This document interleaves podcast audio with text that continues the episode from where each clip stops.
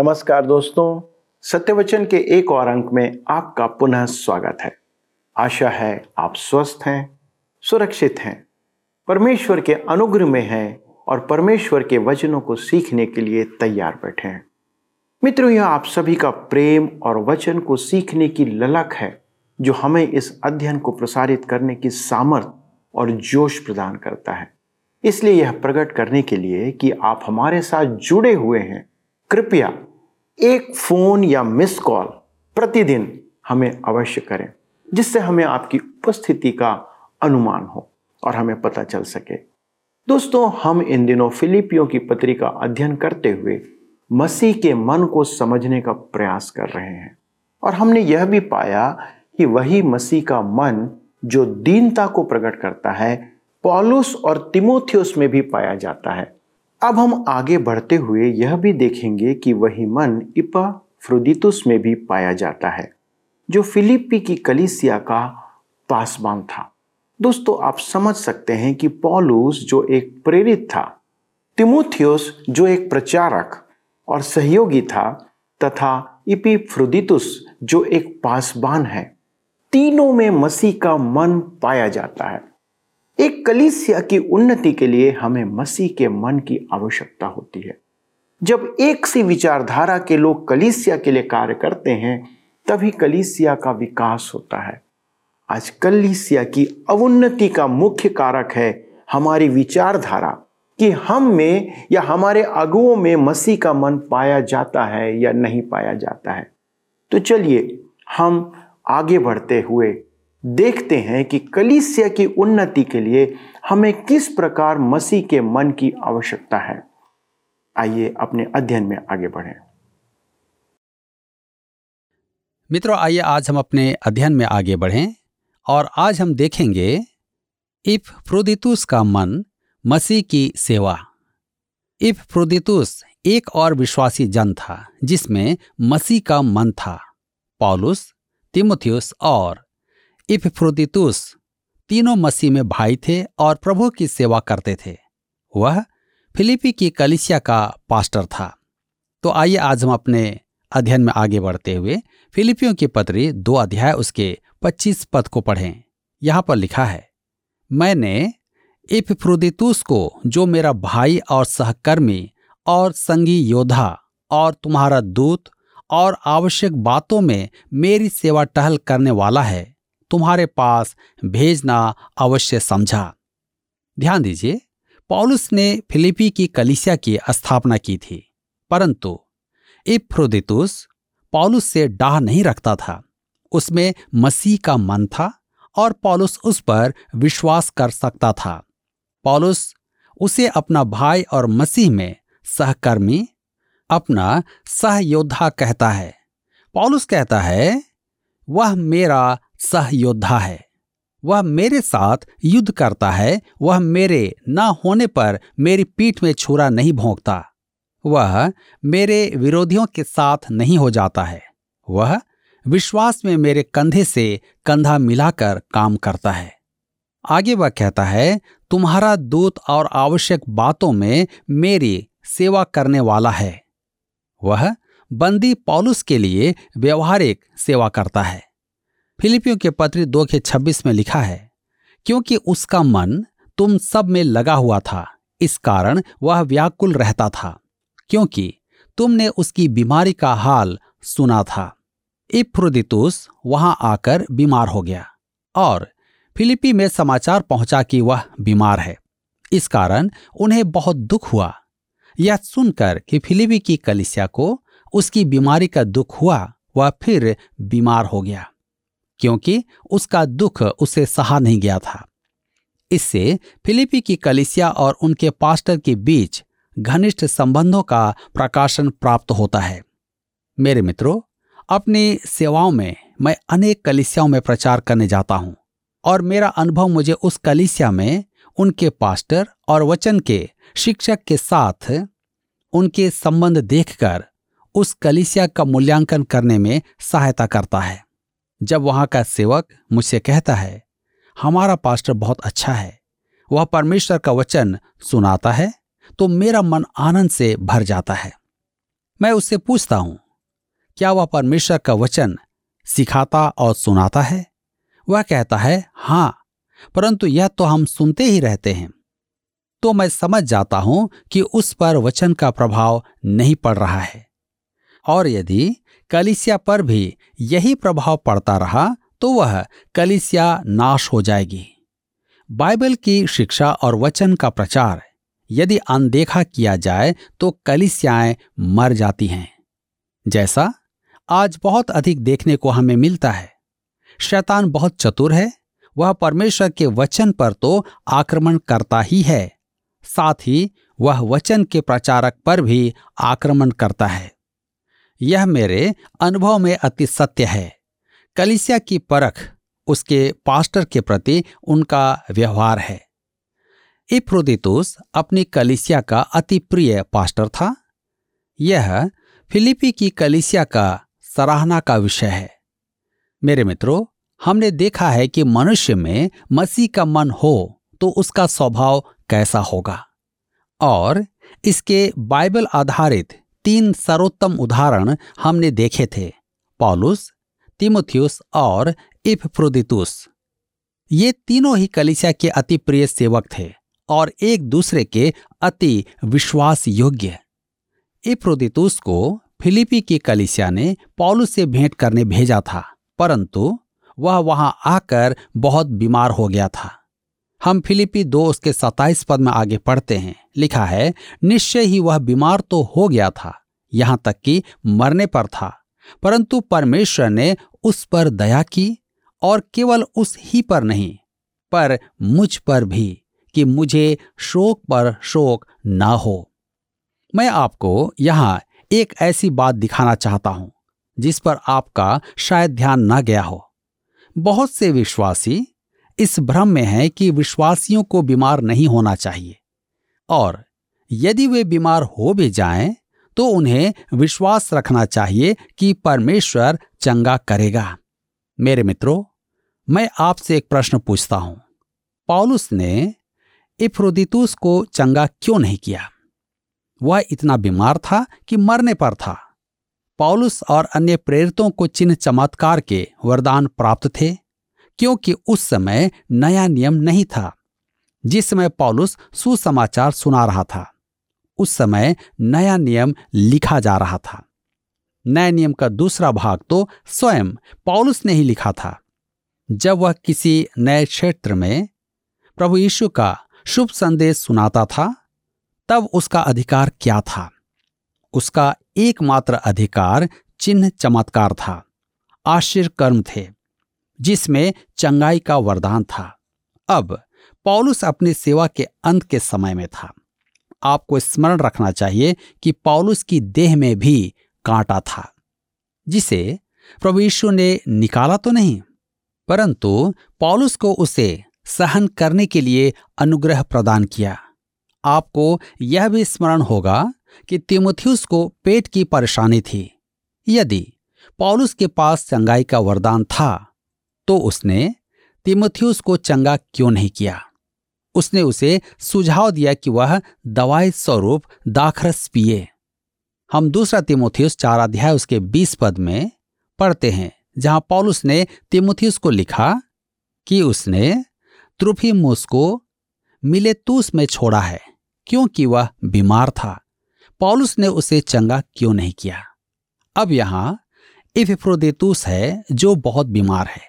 वह कहता है कि परमेश्वर ने उस पर दया की, अर्थात उसकी चंगाई स्वाभाविक रूप से हुई, न कि आश्चर्यकर्म या चमत्कारी रूप से। पॉलुस ने उसके लिए प्रार्थना की और परमेश्वर ने प्रार्थना के उत्तर में उसे चंगा किया। पॉलुस ने उसको चंगा नहीं किया। जी हाँ, क्योंकि उस समय तक विश्वासियों का ध्यान महान वैध प्रभु यीशु की ओर आकर्षित होने लगा था, जबकि प्रेरित अभी जीवित थे। इस पत्री में मसीह के मन की ओर ध्यान आकर्षित किया गया है। एक दीनता का मन। यदि मैं विश्वास से चंगा करने वाला हूँ तो मैं सबकी आँखों में चढ़ जाऊँगा। मैं एक प्रसिद्ध महापुरुष हो जाऊँगा। यह तो अच्छा है कि मैं नहीं हूँ। महान वैद्य तो प्रभु यीशु है।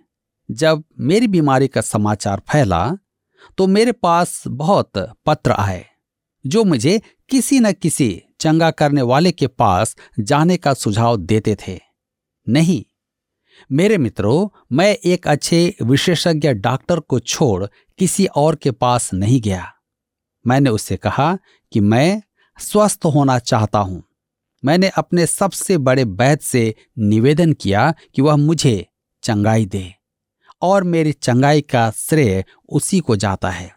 अतः वह प्रचारक पॉलुस अपनी सेवा के अंतिम समय में चंगाई के चमत्कार पर ध्यान केंद्रित नहीं कर रहा था।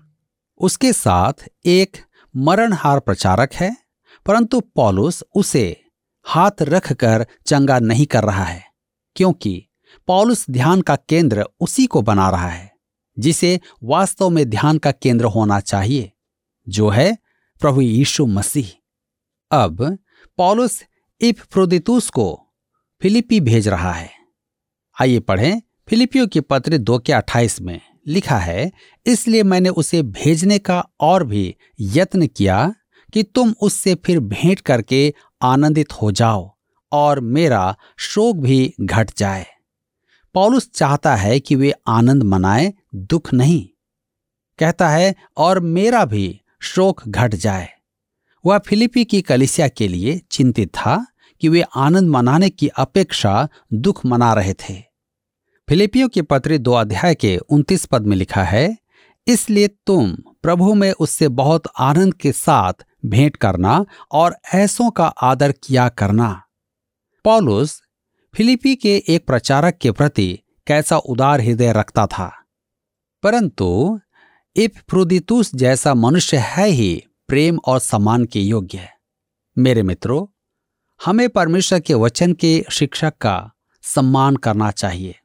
यदि उसे शिक्षा का वरदान है तो हमें शिक्षक और परमेश्वर के वचन दोनों का सम्मान करना चाहिए। हमारा ध्यान परमेश्वर के वचन पर केंद्रित होना चाहिए। मैं उन सभाओं और सेमिनरियों में कभी भाग नहीं लेता, जिनमें समस्याओं पर ध्यान दिया जाता है। नशे की समस्या, शराब की समस्या, यौन समस्या, युवाओं की समस्याओं के मनोवैज्ञानिक समाधान। मेरे प्रियो, समस्या तो यह है कि हम परमेश्वर के वचन की ओर नहीं आते हैं। परमेश्वर का वचन ही हमें प्रभु यीशु का दर्शन कराता है। उसका मन हम पर प्रकट करता है। फिलिपियों की पत्र दो अध्याय के तीस में लिखा है, क्योंकि वही मसीह के काम के लिए अपने प्राणों पर जोखिम उठाकर मृत्यु के निकट आ गया था, ताकि जो घटी तुम्हारी ओर से मेरी सेवा में हुई उसे पूरा करे। इफ़ प्रोदितुस प्रभु की सेवा में था, इस सेवा के लिए उसे प्रभु के मन की आवश्यकता थी। ध्यान दीजिए इन सेवकों के बारे में पढ़कर मेरे शरीर में कपकपी दौड़ जाती है। यह रोमी साम्राज्य में पहली शताब्दी का समय था। कैसर अर्थात राजा अगस्तुस ने विश्व पर विजय प्राप्त कर ली थी। रोम के नियम संपूर्ण विश्व पर लागू हो रहे थे। रोम के कानून में दया की गुंजाइश नहीं थी। इस कारण हर जगह सुव्यवस्था थी। उस युग में रोमी साम्राज्य में ऐसी कोई शक्ति नहीं थी जो सिर उठाए। ऐसे समय और वातावरण में यह छोटा सा मनुष्य पौलुस और उसकी सी चित्रवृत्ति रखने वाले प्रचार करने निकले कि जगत का स्वामी एक परमेश्वर है, जिसने रोमी क्रूस पर पाप मोचन का कार्य किया और मानव जाति के लिए करुणा का प्रबंध किया। और उसके इस प्रचार के कारण असंख्य मनुष्य प्रभु के पास आए। अब मैं अपनी कल्पना में पॉलुस को एक रोमी सैनिक के साथ जंजीर से बंधा हुआ देखता हूँ। वह वहाँ क्या कर रहा है? वह मसीह की गवाही दे रहा है और मसीह में आनंदित है। उसमें मसीह का मन है। मैं एक युवक को भी उस नगर में घूमते फिरते देख रहा हूँ आप कहते हैं कि आप अभक्त समाज में निर्वाह नहीं कर सकते। तिमोथियस को देखिए, वह कैसे उत्तम निर्वाह कर रहा था। उसमें मसीह का मन था। मैं इपफ्रोदितुस को भी देखता हूँ, वह यूरोप के फिलिपी नगर में है। फिलिपी नगर रोमी प्रांत था और अन्य जाति समाज था, जहाँ इपफ्रोदितुस कलिसिया का पास्टर था। उसमें भी मसीह का मन था। अब मैं स्वयं को देखता हूँ और कहता हूँ, बहाने बनाना बंद कर। यदि उस प्रथम शताब्दी में ये लोग मसीह का मन अपना सकते थे तो आज हम अपने नगर, समाज में 21वीं शताब्दी में मसीह का मन क्यों नहीं अपना सकते? मसीह का मन नकल करने से नहीं प्राप्त होता है। हमें पवित्र आत्मा को समर्पण करना है। वही हम में मसीह का मन उत्पन्न करता है। आज इसकी कैसी घोर आवश्यकता है? मेरे मित्रों, इसी के साथ यहाँ पर अध्याय दो समाप्त होता है और अब हम अपने अध्ययन को अध्याय तीन से जारी रखेंगे, जिसका विषय है मसीही जीवन का मूल्य। हमने मसीही जीवन का सिद्धांत तो देखा है। मेरे लिए जीवित रहना मसीह और मर जाना लाभ। हमने मसीह जीवन का नमूना भी देखा। जैसा मसीह यीशु का स्वभाव था, वैसा तुम्हारा भी स्वभाव, अर्थात मन हो। अब हम मसीही जीवन का मूल्य देखेंगे, जो पौलुस की गवाही में प्रकट है। निशाने की ओर दौड़ा चला जाता हूँ। ताकि वह इनाम पाऊँ, जिसके लिए परमेश्वर ने मसीह यीशु में मुझे ऊपर बुलाया है। इस अध्याय में हम देखेंगे कि पौलुस ने अपने अतीत की लेखा विधि बदल दी थी। उसने अपने भविष्य की आशा में भी परिवर्तन किया और जहाँ तक उसके वर्तमान का प्रश्न था, उसने अपने उद्देश्य में भी परिवर्तन किया। पॉलुस को विश्वास था कि परमेश्वर इस पृथ्वी पर अपना राज्य अवश्य स्थापित करेगा। इस विश्वास में उसने यह अवश्य देखा कि विश्वासियों के लिए मसीह में एक भव्य, महिमाशाली आशा है। यहूदी और अन्य जाति दोनों के लिए जब वह अपनों को इस संसार से ले जाने के लिए आएगा, पॉलुस ने अपने अतीत की लेखा विधि में परिवर्तन किया। आइए हम पढ़ें फिलिपियों की पत्री तीन उसके एक पद लिखा है, इसलिए हे मेरे भाइयों, प्रभु में आनंदित रहो। वे ही बातें तुमको बार बार लिखने में, मुझे तो कोई कष्ट नहीं होता और इसमें तुम्हारी कुशलता है। कहता है, इसलिए हे मेरे भाइयों, ऐसा प्रतीत होता है कि पॉलुस पत्र का अंत करने जा रहा है। पॉलुस चाहता था कि फिलिपियों के विश्वासियों को धन्यवाद का पत्र लिखे, परंतु हम अभी पत्र के मध्य में ही हैं। अतः परमेश्वर का आत्मा उसे और भी लिखने के लिए प्रेरित कर रहा था। मैं किसी सभा में प्रचार कर रहा था। सभा के पश्चात मेरी पत्नी ने मुझे बताया कि मैंने कहा, अंत में मैं आपसे कहना चाहता हूँ। और फिर मैं पंद्रह मिनट तक कहता चला गया। मेरी पत्नी ने कहा, आपने अंत नहीं किया था। मैंने उससे कहा कि मैं पॉलुस के पद चिन्हों पर चल रहा था। उसका अंतिम संदेश था, प्रभु में आनंदित रहो। यदि वह आज जीवित होता तो उसका अंतिम संदेश आज भी यही होता। उसने स्पष्ट प्रकट किया है कि पॉलुस, तिमोथियस और इपिफ्रोदितुस तीनों में मसीह का मन अर्थात स्वभाव था। वे रोम में और बंदी गृह में भी आनंद कर रहे थे। आरंभिक कलिसिया भी सताव के उत्पीड़न में आनंद करती थी। मेरे प्रियो, पॉलुस उनसे यह भी कहता है कि उन्हें पत्र लिखना उसके लिए कष्टदायक नहीं था। गलातिया और कुरंत की कलिसियाओं को पत्र लिखते समय उसके मन पर भारी बोझ था, परंतु फिलिपी की कलिसिया उसके लिए बड़े आनंद का कारण थी, और वह चाहता था कि वे भी आनंदित रहें। मेरे मित्रों, आप ध्यान दें तो देखेंगे कि यह एक आदेश है। प्रभु में आनंदित रहो। कहता है, वे ही बातें तुम्हें बार बार लिखने में मुझे तो कोई कष्ट नहीं होता। फिलिपियो की कलिसिया को पत्र लिखना सुरक्षित था, क्योंकि वे आत्मिकता में परिपक्व थे। वे पॉलुस से प्रेम करते थे और पॉलुस भी उनसे प्रेम करता था। उसे उनकी घनिष्ठता का बोध होता है। यही कारण है कि वह कहता है, तुम्हें बार बार लिखने में मुझे तो कोई कष्ट नहीं होता। उन्हें पत्र लिखने में पॉलुस के मन में शंका नहीं है कि वे उसे गलत समझेंगे। वे उसकी बात समझ जाते हैं। मेरे प्रियो, आज मैं आपसे पूछना चाहता हूँ कि क्या आपके मन में भी वैसा प्रेम है? पॉलुस कहता है कि सदा आनंदित रहो। और वह अपनी कलिसिया को बार बार लिखने में भी कष्ट महसूस नहीं करता है। आज आपकी कलिसिया और आपका जीवन, आपका संबंध कैसा है? क्या हमारे मन में मसीह का सा मन है? यदि नहीं तो आज हमें भी विचार करने की आवश्यकता है। प्रभु आप सबको आज के वचन के द्वारा आशीष दे। प्रिय दोस्तों, यदि आप एक सेवक हैं या परमेश्वर की सेवा में हैं या फिर यह कहना अधिक उचित होगा कि हम सब परमेश्वर के सेवक हैं, क्योंकि हमने मसीह को ग्रहण किया है। तो हमारी ज़िम्मेदारी कलीसिया की उन्नति की है। पर आज कौन सी बात है जो आपकी सेवा में बाधा बनी हुई है? क्यों आप परमेश्वर के राज के सुसमाचार को फैला नहीं पा रहे हैं? क्या कारण है कि आपका पूरा प्रयास विफल होता नज़र आ रहा है? कहीं ऐसा तो नहीं कि आप में भी मसीह का मन नहीं है, वह दीनता प्रदर्शित नहीं हो रही है। जब हम परमेश्वर की महिमा के लिए कार्य करते हैं और अपने नाम के लिए नहीं, तभी कलीसिया का वास्तविक विकास संभव होता है।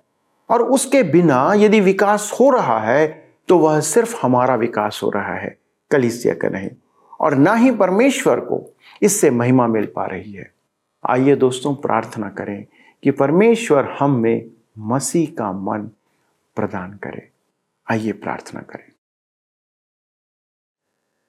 स्वर्गीय पिता, हम धन्यवाद देते हैं कि आपने इस कलीसिया की उन्नति के लिए प्रभु हमें आपका मन दिया है।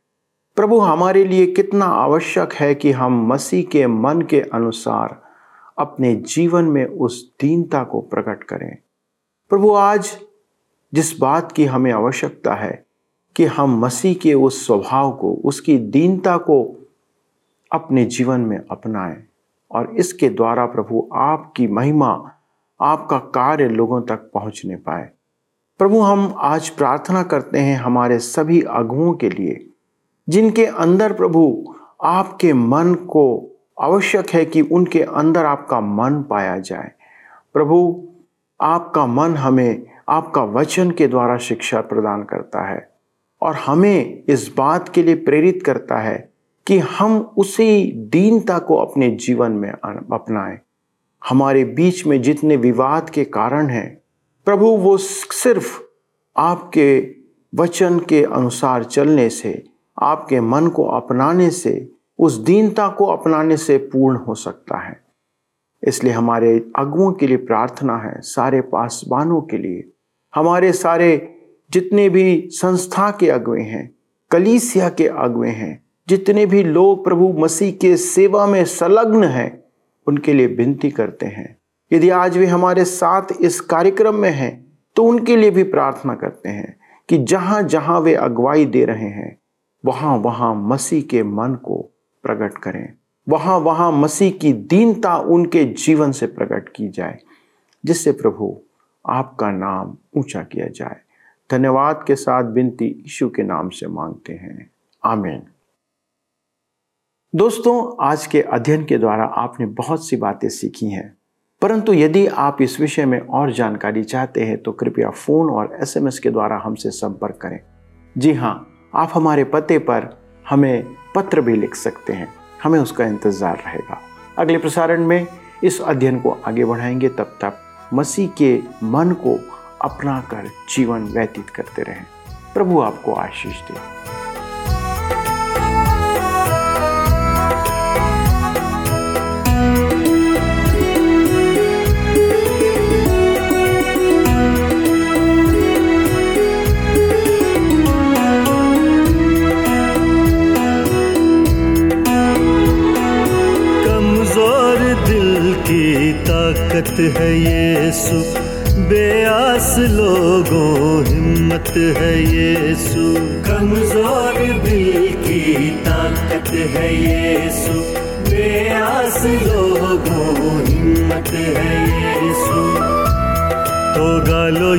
सुना बन जाएँगे तो गालो ये सुना बन जाएँगे काम तो गालो ये सुना बन जाएँगे काम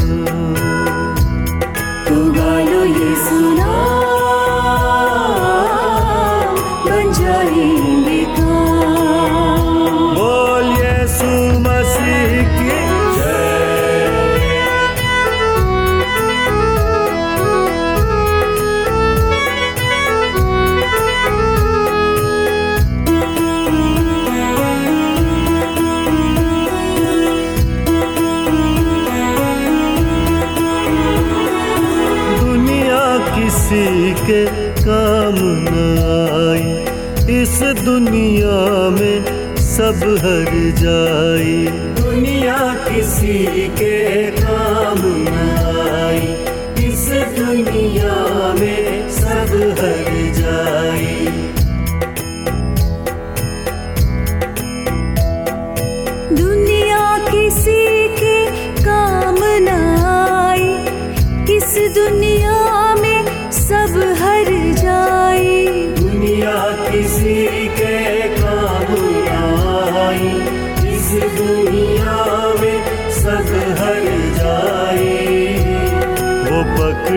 जो हाथ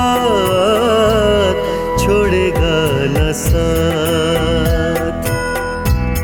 वो पकड़े जो हाथ छोड़ेगा न साथ। तू गालो ये सुना बन जाएँगे